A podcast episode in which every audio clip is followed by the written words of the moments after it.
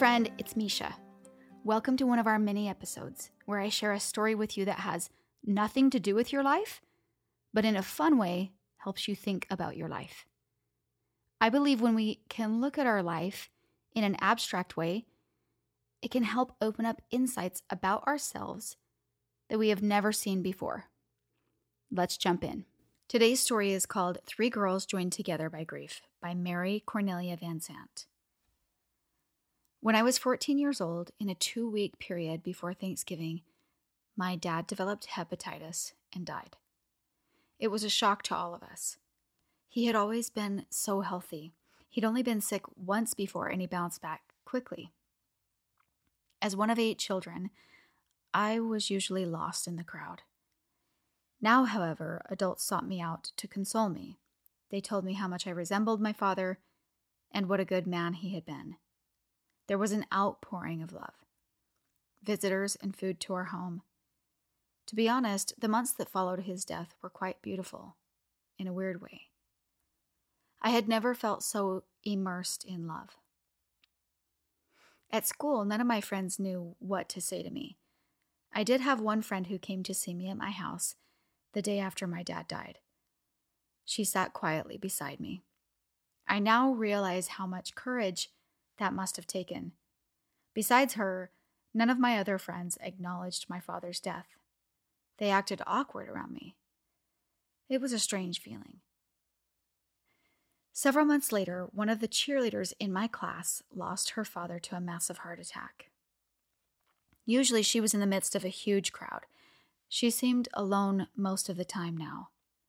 I approached her tentatively one day at lunch. I think I know how you're feeling.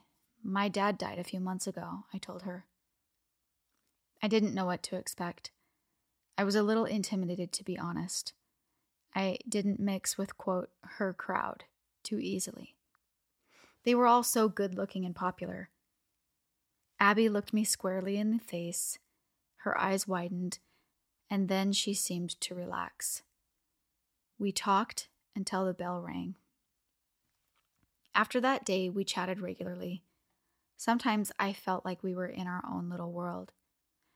We'd share stories and giggle about our dads.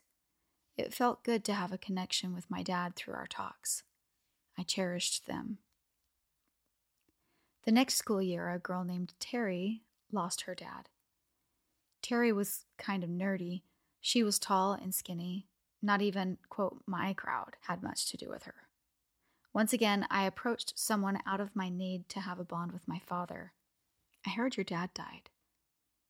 My dad died last year, I told her. Ah, Terry sighed, then gave me a description of her past week. I listened to her every word. As soon as I could find Abby, I told her about Terry. Abby responded like I did. It was as if we were on a deserted island and we had caught sight of a shipwrecked victim floating toward us. We became a threesome.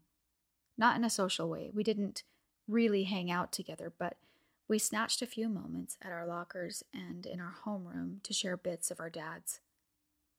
Just having someone who understood when we were going through a tough week was comforting. I still have my yearbook in which Abby wrote, Thanks for being my buddy.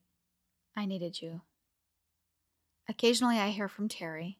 I've continued to reach out to people who are in pain. I've received comfort myself, too, as a result of connecting with others. Being able to reach out to others has returned blessings to me a hundredfold. I thank my dad for this lasting and life affirming gift. I hope that you are looking for the lessons in these stories and looking for the ways that it applies to your life. If there's any questions or insights you have, don't forget to reach out. I would love to hear from you. You can DM me on Instagram at my friend Misha. I'm here for you. I'm here for you to help you take a little bit of time for a mindset check that will alter your days and by so doing, alter your life. I'm here to remind you that in your life you have more power than you think you do by breaking it down and walking through it with you.